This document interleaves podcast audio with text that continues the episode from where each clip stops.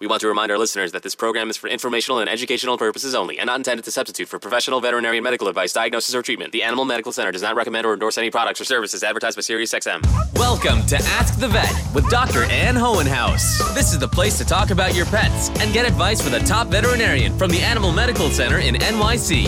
Hear from the leading authorities on animals and ask your questions. Now, here's your host, Dr. Ann Hohenhaus everyone, and welcome to Ask the Vet podcast.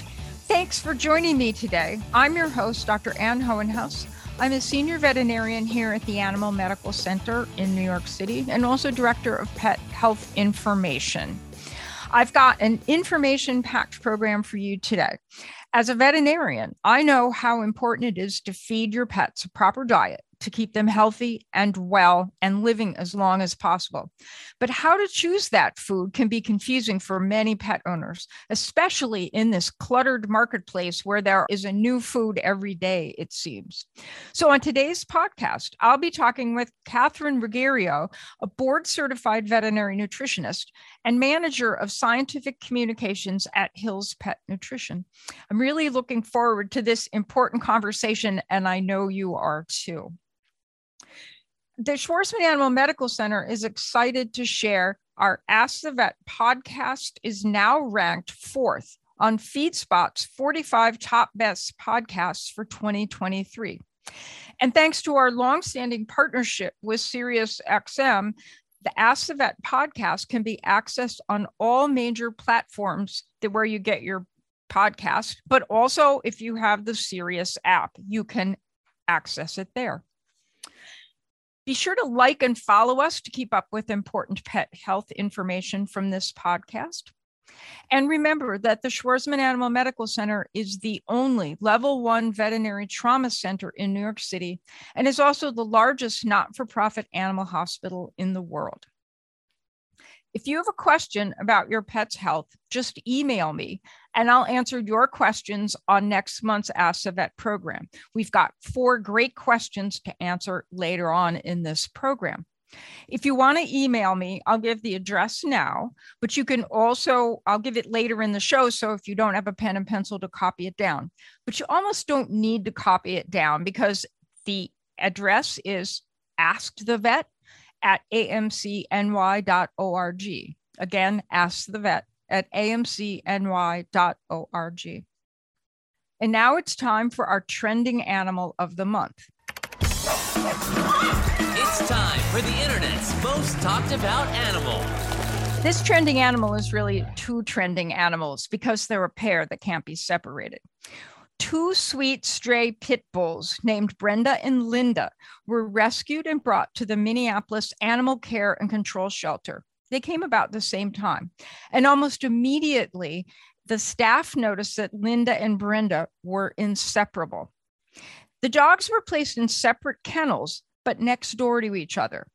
And their unbreakable bond proved to be so strong that a cement wall did not step Brenda, who is a very determined girl, from being with her best buddy.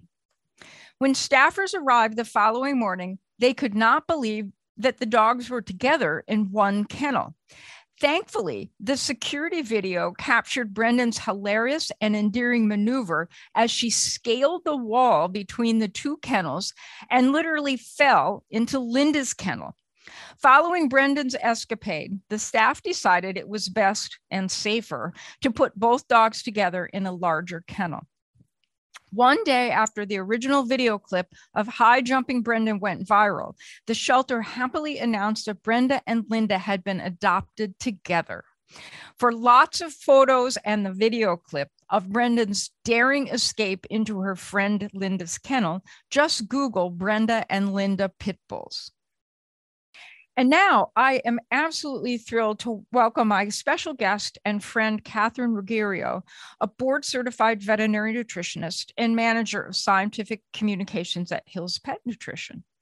Welcome to Ask the Vet. Hi, how are you? I'm good, and it's good to see you again. So, Dr. Ruggiero is a New York City local type person, but she's also a proud Mizzou Tiger. So, can you explain to our listeners what it means when I say you're a Mizzou Tiger? Yeah. Um, well, the University of Missouri is the Tigers. That's the our mascot.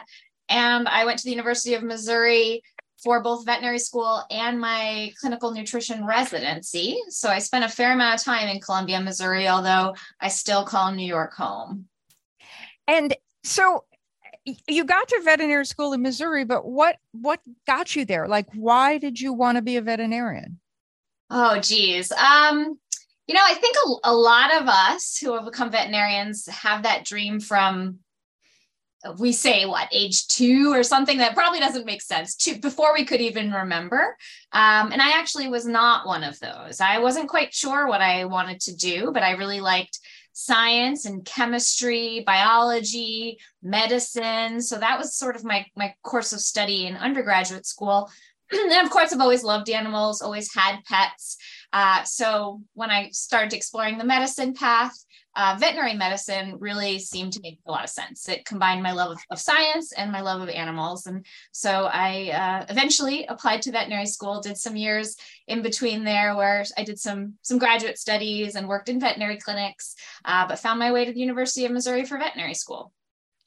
Yeah, I I wanted to be a veterinarian from the time I was little too, and I couldn't really imagine taking care of sick people. Like I love taking care of sick animals, but I don't know, like when family members are sick, I find it really hard to to try and help take care of them. And I'm not yeah. good at I that. I love the idea of medicine. And then when I actually started thinking about what it meant to be a doctor for humans, kind of grossed me out. So I said, well, you know what? I love animals. Um, and I could really combine these two passions. So it's been an amazing journey. So what caused you to leap just from being a general veterinarian to being a nutrition specialist? Yeah, um, definitely did not see that one coming. You know, things kind of sneak up on you as you're practicing. And I was practicing in a uh, dog and cat practice in upstate New York after veterinary school. And just during my appointments, I found myself gravitating towards those nutrition conversations. It was something that pet owners really wanted to talk about, but something I also really enjoyed learning about.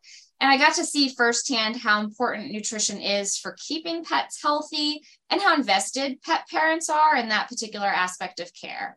Um, so I was looking at maybe specializing, narrowing my, my field of focus a little bit. And I knew I would never get bored if I could just focus on pet nutrition full time. So food is so important to my oncology patients. The, here's here's today's story about food in a pet dog doesn't feel so good the first couple of days after chemo. So the owners go to McDonald's and get him hamburgers, and then he wants to eat. Um, and then of course he has diarrhea two days later. Um, and and that that is to the level at which people whose pets have cancer really worry about food and food intake and cater to their pets. And and I find that as an oncologist, one of my biggest challenges is food for for pets that don't want to eat because the minute they don't eat for 5 minutes the owners are sure they're they're dying which they're actually probably not so knowing that level of concern that people have about their pets food it tells you how important it is. So, what kind of tips do you have for our listeners about what they can feed their pets? Yeah, it's a confusing world out there with pet food. And um, it definitely depends if you're dealing with patients like the ones that you see that have cancer and have reasons to potentially have a poor appetite or have owners who are going to be hyper focused on an aspect of their behavior like their appetite or their food intake ultimately i think i'll always say you know talk to your veterinarian. Um, your veterinarian knows your pet and knows you and you can describe your pet in more detail than than i could ever give a blanket statement because really every pet is unique and every pet needs a little bit of something different um, although there are some basic nutrition requirements by species i mean every dog and every cat has a different health concern environment they're living in different preferences and maybe has owners with different preferences so there is a way to marry all of those things together and generally speaking, a veterinarian is going to be your best person to do that. But I also will say that another kind of tip to keep in mind is that pets aren't people and they're also not wild animals. So we often really do want to apply our own ideas about nutrition to our pets. And there are some cases where that's totally fine but often it's not appropriate to feed a pet like we feed ourselves. Um, and also not appropriate to feed them like a wild animal. Dogs and cats are domesticated animals. They've evolved alongside of us. Um, studies show their divergence from their wild counterparts applies to nutrition as well. So we really want to make sure that we're feeding them appropriately for the species that they are um, and the individual that they are. And that really requires, if you're doing your own kind of research to figure out what to feed, just, just check your sources. Um, I know a lot of owners are doing research online, which is fantastic. They're learning all sorts of amazing things about pet health, um, but especially when it comes to pet nutrition, really making sure that we're vetting our sources to find reputable, accurate, truthful sources of pet nutrition information is important. Um, there's some great resources out there, which I'm sure we can find a way to, to link or reference, but the World Small Animal Veterinary Association, AAHA, a lot of the science based food companies that focus on education, they all have really great information that's often written by veterinary nutritionists.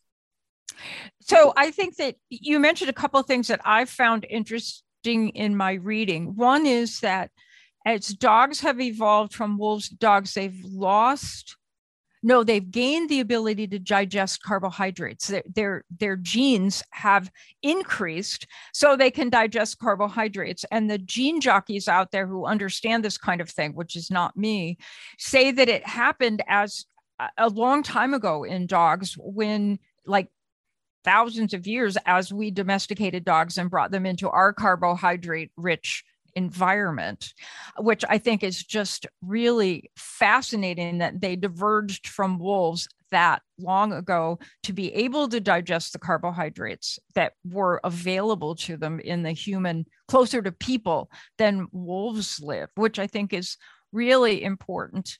And then the other thing is that that when board certified nutritionists have done studies looking at people who say i i feed myself i can feed my dog you end up with homemade diets that are usually calcium and phosphorus deficient um, which is their dogs have a very different calcium phosphorus requirement than we do. And so just because you can feed yourself doesn't necessarily mean that you can successfully feed your dog.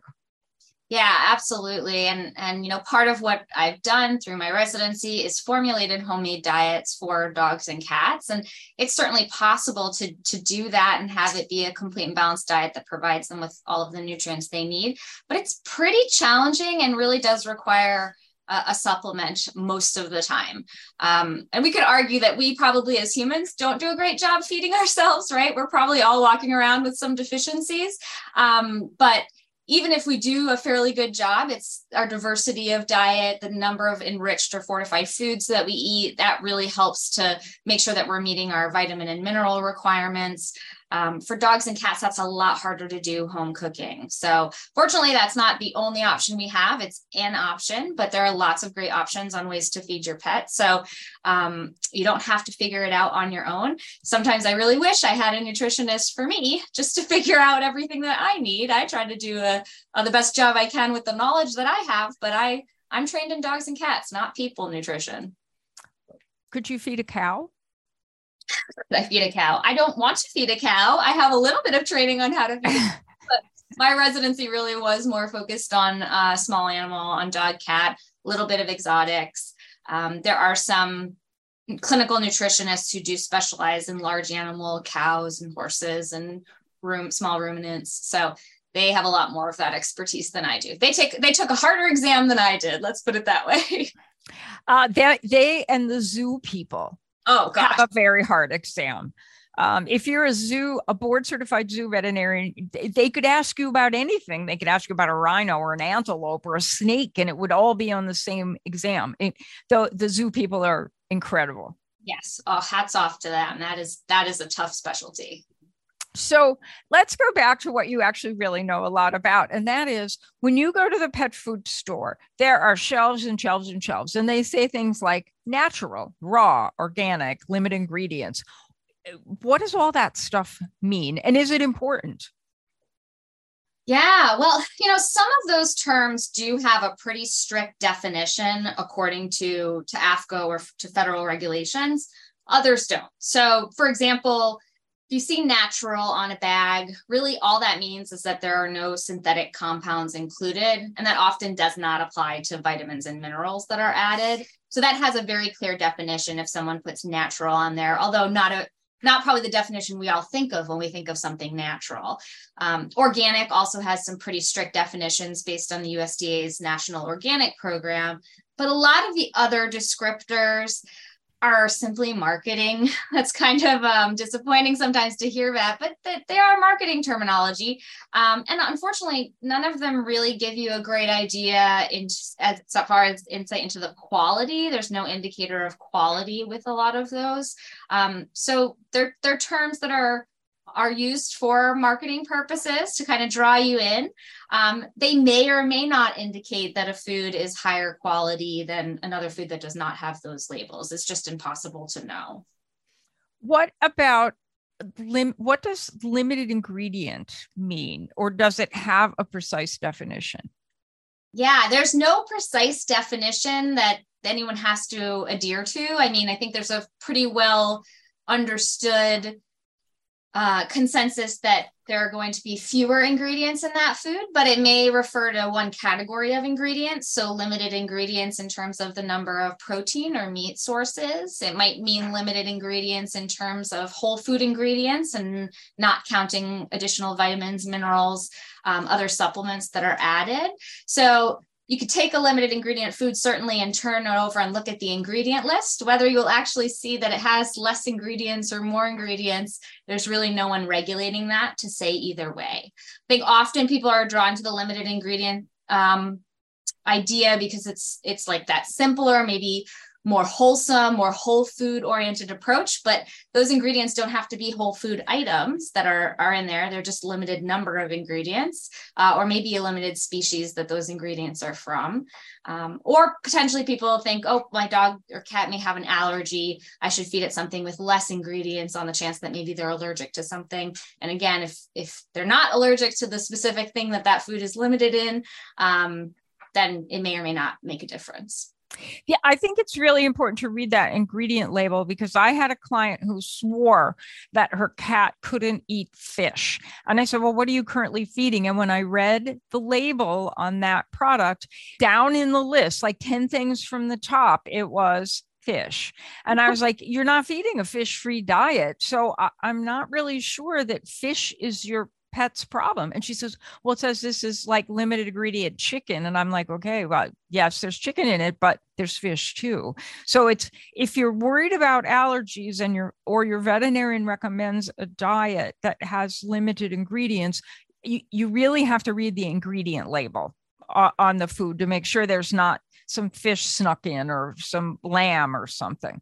Absolutely. And, and it's rather challenging from a manufacturing standpoint to make a truly limited ingredient food. So often the ones for pets with allergies are going to be located on the therapeutic side of pet food. So the type that your veterinarian has to to write an authorization for, give you a, a recommendation for uh, in order to purchase it or you purchase it at the veterinary clinic because it's actually really hard to make uh, a limited ingredient food complete and balanced. And it's also really hard to guarantee that it's limited in ingredients. So, that same cat, if it were allergic to fish, even if there wasn't fish on the label of that food, if it was an over the counter food, there's really no promise being made there that there's not going to be some degree of contamination from from fish just because that's how manufacturing often works uh, food with fish may have been made on that same line you know earlier in the day.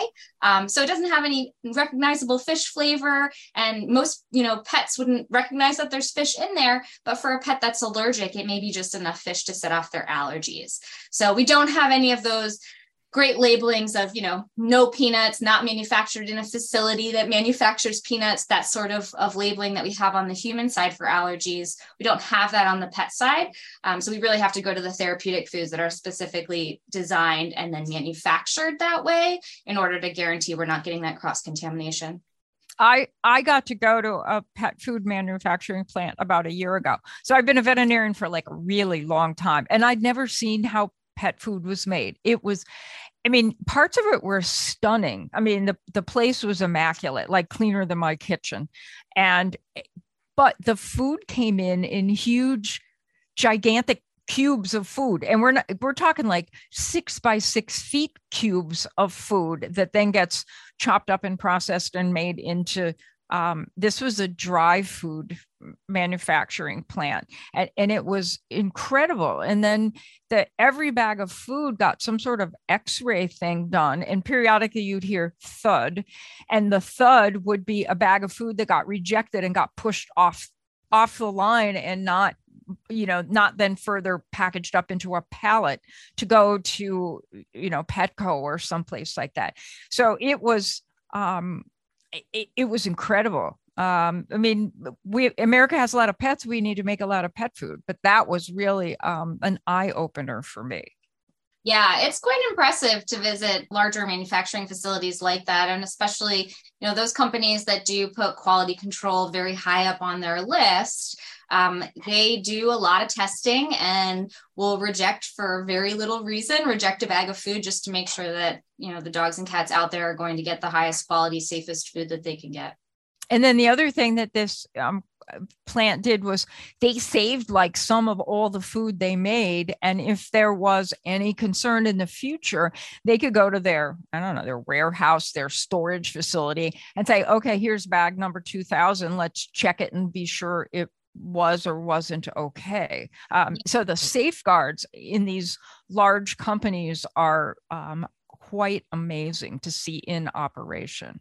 Yes, and that's a good reminder. I'll get on my pedestal that I love to get on to, to save your bags and store your pet food in its original container because if there ever is a problem, and then you can call up that lot number right on the packaging um, and and let your veterinarian know, let the company know because um, a lot of the the good companies out there will keep kind of a, a library of samples of previous foods just to make sure if there ever was a concern that they can go back and, and test it and make sure that you know whatever could be a concern is handled in the appropriate way. And if that it wasn't that the food that was a concern then it's one less thing you have to worry about as a veterinarian or as a pet owner that okay well it wasn't the food. Let's see what else it could be. But and and so here's my i have kittens right now so here's uh, in my office so here's my little jar of food for the kittens but the bag is at home. I Good. i don't want to carry like 10 pounds of kitten food into That's you know for their lunch. So they have a little jar here that i refill but they are but the bag is at home so i would have the lot number. And kittens are not likely to bust into the cabinet, but if you've got a dog that is going to help themselves and you need one of those big Tupperware things from the container store, then you need to slip the whole bag in there or rip the lot number out and throw it in with the food so that if there's an issue, you've got that lot number saved. Yeah, yeah, that's what I do. I've got a big bin, two two very sneaky dogs, and a big bin that the bag just sits inside of that bin, um, and it works quite well yes, because a dog, there are dogs out there that would eat 50 pounds of dog food if they were yes. given the opportunity. I don't understand it, but um, I guess for them it's Thanksgiving every day. um, all right, well, let's talk now about which well, you kind of hinted at it pet food regulations.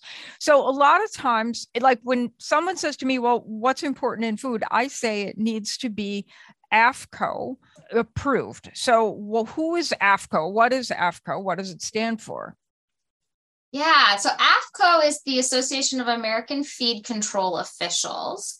And really, their role is to provide model laws and regulations for individual states to adopt. Um, so they don't actually have any direct regulatory authority in and of themselves. That's really up to the individual states. Um, but each state has their own set of laws and regulations and license requirements. And about two thirds of them, probably in that range, have adopted all of those AAFCO recommendations. So AAFCO recommendations um, give advice on things like ingredient labeling and um, other labeling requirements that then the FDA will regulate. They also give um, guidance on how to substantiate that a food is complete and balanced and appropriate for that that species and that life stage, which is often what, what we talk about as veterinarians when we say, you know, AAFCO approved or check the AAFCO statement. It's that nutritional adequacy statement that says, yes, this food has been shown to be a complete and balanced formula that can be fed to, you know, a dog that is of this age long term. And that's really what you want to see in the pet food that you're feeding from day to day. Um, they have AAFCO has actually a really great website that they've they've redone and it's pretty cool. Um, so i definitely recommend people check it out if if they have questions about pet food regulation.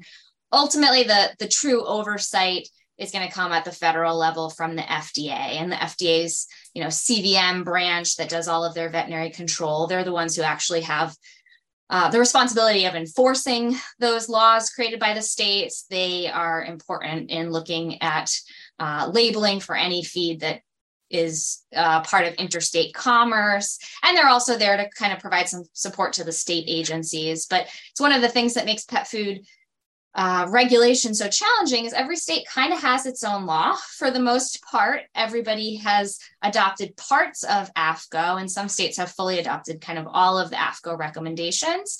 But it means that the regulation portion of things really is up to the individual state. So if you ever had a concern about a food, you can report it to the FDA or you can report it to your state, and then the state feed control official kind of investigates further and takes it from there.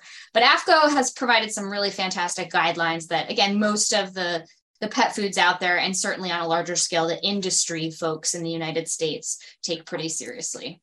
So, the but states don't regulate people food. yeah, so that it falls falls under different branches for people, um, and the FDA has a lot more oversight along with the USDA, EPA, um, those organizations have only minor contributions in, in pet food, only if they're traveling over states.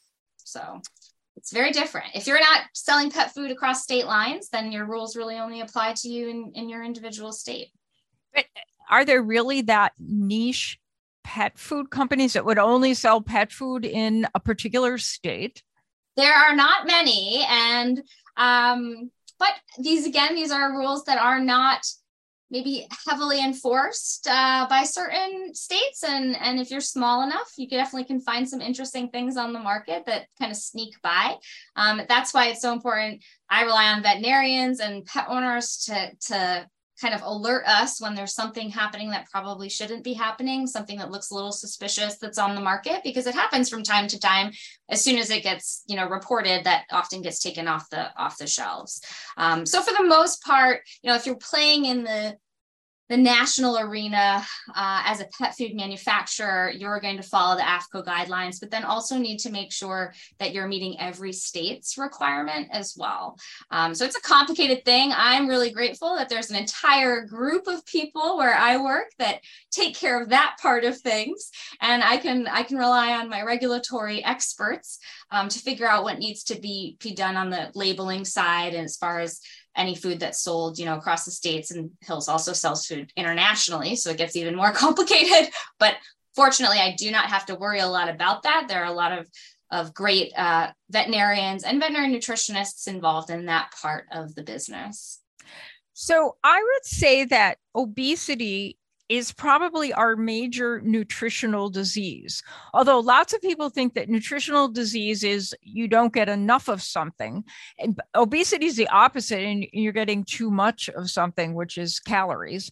Um, so, what can pet families do to keep their dog or cat at the right weight? Oh gosh. Well, if I had the perfect answer, we probably wouldn't have this problem, but I have a few ideas.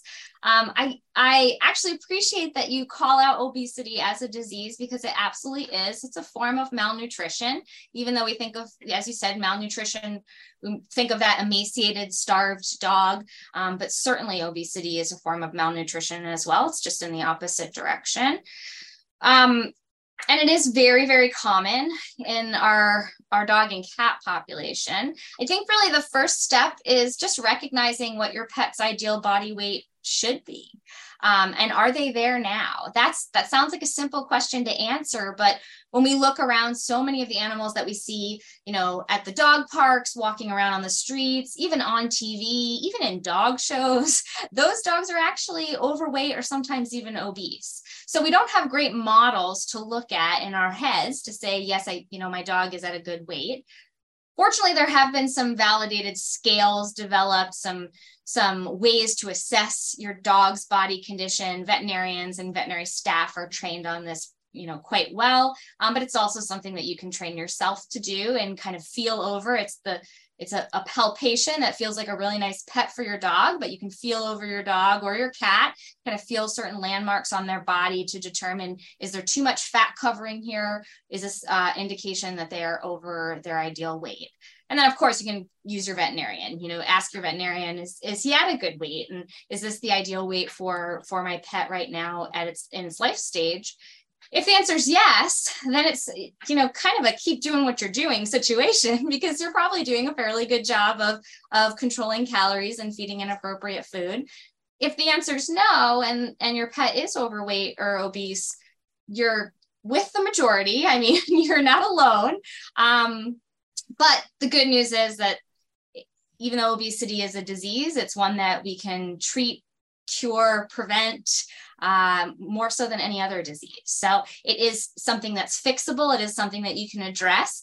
And there are a ton of fantastic food options out there that are specially designed to help pets feel fuller after they eat, help them consume fewer calories, even improve their metabolism. So being an obese or overweight pet is not you know the the saddest thing where you're going to be on a diet for the rest of your life. I know i always think of these super restrictive diets of bland foods where you can't have any any treats or you can't treat yourself. I mean that's kind of a miserable existence for people so we try not to do that for our pets either. Um, but there are ways to feed feed pets as part of a good weight management plan where they can have treats, they can have really tasty food, but it can be developed in conjunction either with your veterinarian or closely you know looking at at the type of food that you're feeding to make sure that you're maintaining a good weight for your dog or cat because it is it's so important it's something we have control over well, I think that's a great way to end this conversation, which I think we could talk the whole podcast about what you should feed your pet. I want to give my thanks to Dr. Catherine Ruggiero for joining me today on Ask the Vet. And I'm looking forward to seeing her at a nutrition meeting coming up in Lisbon in September. Yes, see you there. Got a question about your pet's health? Then send your questions to me at askthevet at amcny.org, and I'll respond to your question on next month's Ask the Vet podcast. It's time for a short break, but stay tuned because I've got interesting animal news when we return. We're back with Dr. Ann Hohenhaus on Ask the Vet. Welcome back to Ask the Vet podcast. It's time for the animal news of the month. It's time for animal headlines, the biggest animal news from across the world. Our first story today is a scuba diver who's forged an unlikely bond with a smallmouth bass. That's a fish. And this pair meet up every summer between the waves in the same Wisconsin lake for their annual reunion. This this is just a- absolutely blows my mind. Back in 2021, Rex Colubro was on a dive and noticed a particular fish was hanging out to him closer than all the rest of the fish for practically his entire dive. The fish was even to trying to chase away other fish. Two weeks later, Rex returned to the same dive spot, and soon enough, the bass appeared again and approached him. Rex was convinced it was the same fish because the fish has a scar on his face. And that scar is probably because he got caught and then was released, and the hook left a scar in his face. The two were bonded, and Rex decided to name the fish Elvis. Now, I'm not really sure why. El- I don't know. Somehow a fish just doesn't seem like it should be Elvis to me, but um, okay. So during his many dives, Rex taught out Elvis a special call, kind of a grunting sound, so that when Rex made the grunt, Elvis would respond. And the crawfish that Rex feeds Elvis help too. So now the pair see each other every year when Rex travels back to the lake where Elvis lives. If you want to see photos of Rex and Elvis and an amazing video, just Google Elvis the Bass and Rex the Scuba Diver. Our second story this month is Flossie, who's a beautiful, get this, 27 year old British tortoiseshell cat living in England. This is the oldest living cat in the world, according to the Guinness Book of World Records. She's roughly 120 human years old and has lived in four different homes. Her current owner, Vicky Green, says that Flossie is still affectionate and playful and in good health despite being uh, hearing compromised and not having the best vision. Flossie will turn 28 in December of 2023. So to see the oldest cat in the world, just Google Flossie the cat for some amazing photos. And our third story is about yoga, which is not just for people. At the Houston Zoo, Elephants participate in a slow motion stretching exercise, much like yoga, for between 30 seconds and five minutes a day. It strengthens various muscle groups in the elephants while stimulating their brains and helps to keep them motivated to move around because they get special treats like cantaloupe, raisins, whole wheat bread, and bananas. Now, this I can't rectify this visual in my mind. How in the world do you feed something the size of a raisin to something the size of an elephant? Do they just vacuum them up with their trunk? I mean, how? I got to work on this. Feeding elephants raisins. Maybe there's a maybe there's a YouTube video on that. So, if you want to see the elephants doing yoga, um, you would want to look up Tess, the 40 year old elephant and mother of four, standing on her head because she's doing elephant yoga at the Houston Zoo. Doing elephant yoga helps the zookeepers get a full look at various parts of the elephant's bodies, from their trunk to their tail, and it also checks on range of motion. And then the keepers call in the veterinarians if something seems off during yoga. According to Kristen Windle, the elephant supervisor at the Houston Zoo, they're cultivating strong positive relationships with the elephants so that they can give them the best health care and ensure their well being. So don't forget to look up Tess, the 40 year old elephant doing yoga at the Houston Zoo. Now let's go to questions from our listeners. Our first question is from Alicia. He asks Dear Dr. Ann, my husky has issues with his gums and a tooth, plus, he has arthritis. He's on antibiotics and anti inflammatory medication. How do I know if he's in pain and suffering? He still has an appetite and enjoys his two walks a day. I cannot afford the dental procedure and don't have the heart to put him down. If I knew he was suffering, then I would. So, is there a way to tell if he is in pain and suffering? Please help. So I think the first thing to do is to ask your veterinarian whether or not he thinks he or she thinks that your husky is in pain. They're going to have a good idea about that. The second thing is veterinarians use two different pain scores for dogs. One is called the Glasgow, like in Scotland, pain score, and one pain score is from Colorado State University's College of Veterinary Medicine.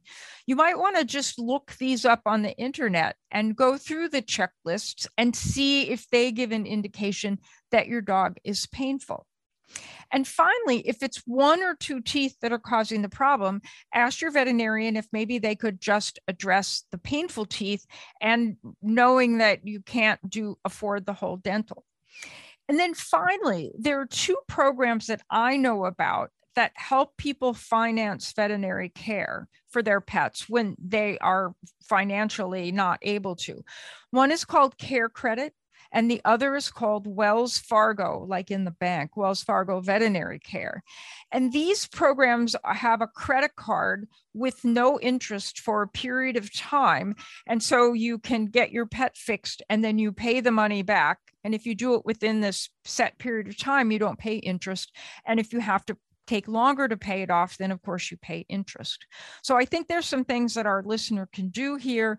And I'm going to wish her best of luck with her husky.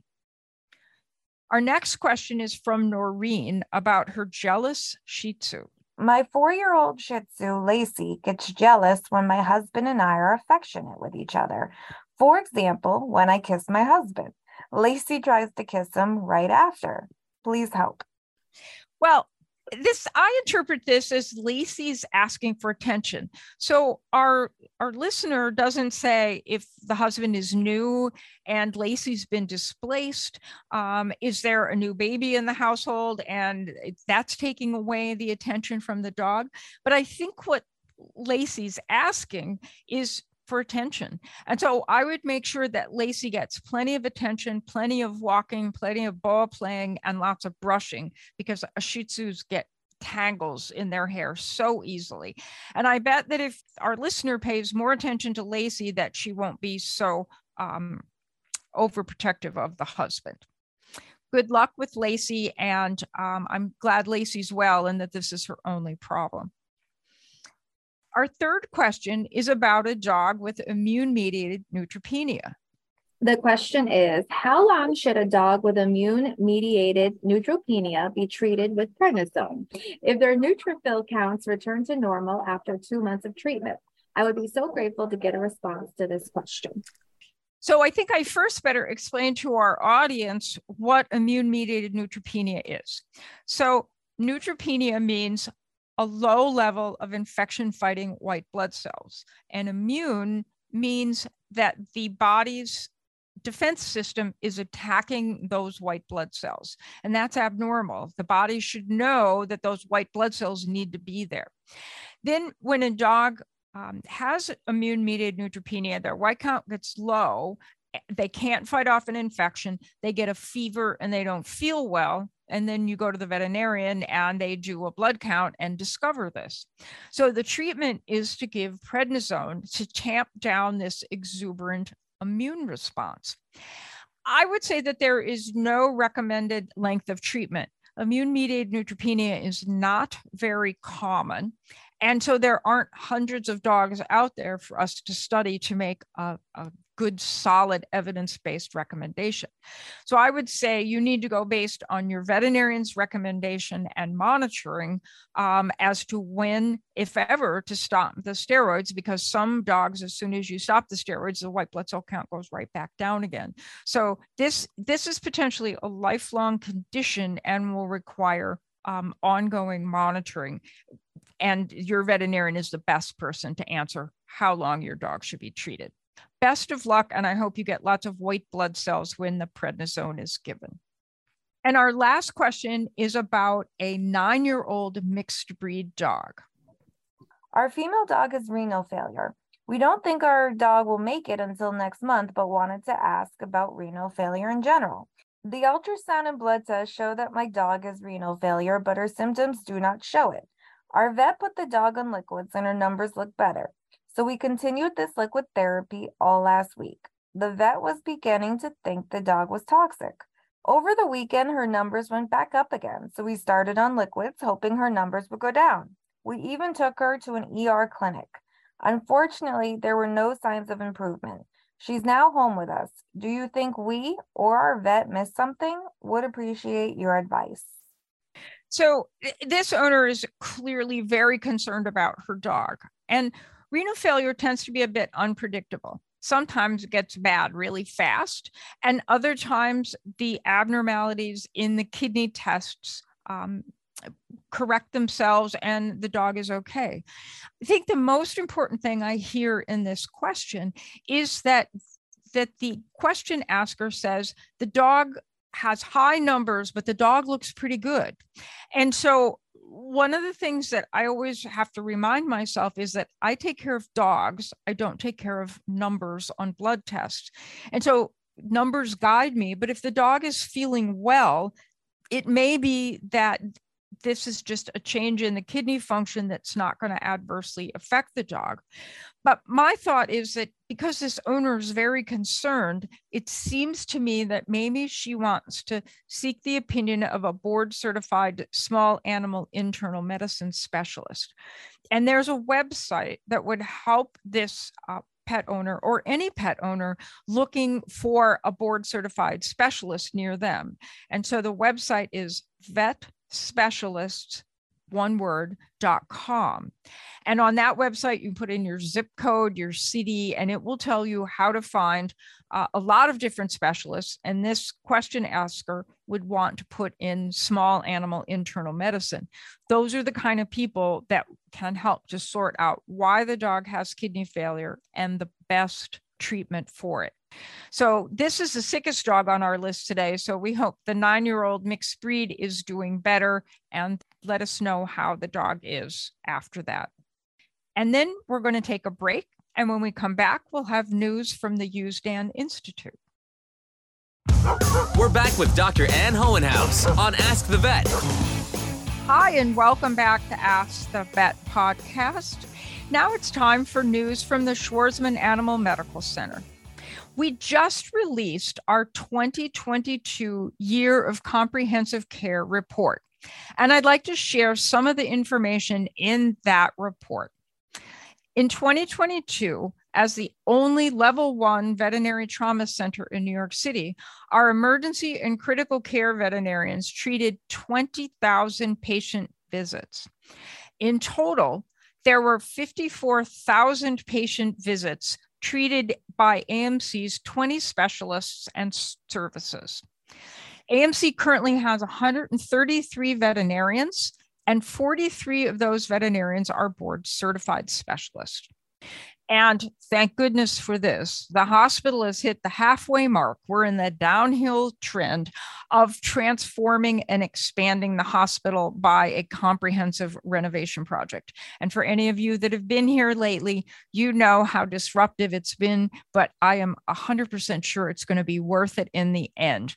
Um, but right now, our parking lot is our new reception area, and there are all kinds of barriers and pathways and stickers on the floor so that you don't happen to wander into a construction zone.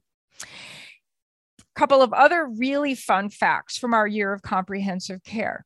The largest animal that we treated was a 211 pound English Mastiff named Phoebe. The smallest animal was a four gram snake named Hilda. Now, how big is four grams? Because most of the time, you guys don't think about animals in grams, you think of them in pounds and ounces.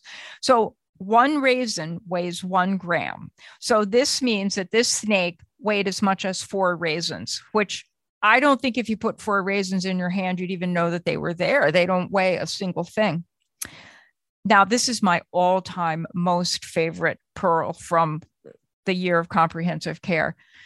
The oldest animal treated was not one, but two 81 year old turtles named Flash and Michael. 81 year old turtles. I bet they've had more than one family because or somebody got a turtle when they were born. I don't know, but but 81 year old turtles is just fabulous. The top names for dog girls were uh, a lot of um, TV influence. Bella, Luna. And then we've got Lola, Chloe, and Lucy. And then the top male dog names Max, Charlie, Rocky, Milo, and Teddy. I'm not sure, those are not like TV show names. So I don't really know where those came from. Top female cat names. Oops, we've got Luna again. And um, then we've got Lucy, Kitty, very clever name for a cat, Bella, one more time, and Cleo, another ever popular cat name. Male cats, almost a rerun of dog names Charlie, Max, Milo, Oliver, and Leo. And when you look at the exotic patients we saw, none of them very specific to any species Coco, Oreo, Charlie, Max, and Baby. To read the whole year of comprehensive care report, just go to AMC's website and put year of comprehensive care into the search bar and you will get that. So, I have a question for all our listeners. Who would care for your pet if something happened to you? An unexpected illness, an accident, or worse. In these situations, pets are all too often overlooked. And to make sure that this doesn't happen to your pet, it is critical that you have a written pet plan in place. So, the next Usdan Institute Pet Health event, uh, my client, friend, and attorney, Deborah Hamilton, whose law practice is committed to animal issues, will discuss what pet parents need to do right now to ensure their pet will be cared for no matter what the future holds. The event is Wednesday, July 12th at 6 p.m just go to AMC's events page and register so that we can send you the Zoom link. Everybody's welcome to attend and learn how to plan in ahead for your pet. So I want to thank my special guest, Dr. Catherine Ruggiero, for joining me today and send out a big thank you to everyone who's downloaded the Ask the Vet podcast. We really appreciate you making us number four on the list. Remember, email me if you have a question. I'll answer it next month. The email askthevet at amcny.org. Check us out on social media, Facebook, it's the Animal Medical Center, Twitter, and Instagram AMCNY. And I hope you'll join me next month for another Ask the Vet podcast. Thanks, everyone, and stay cool.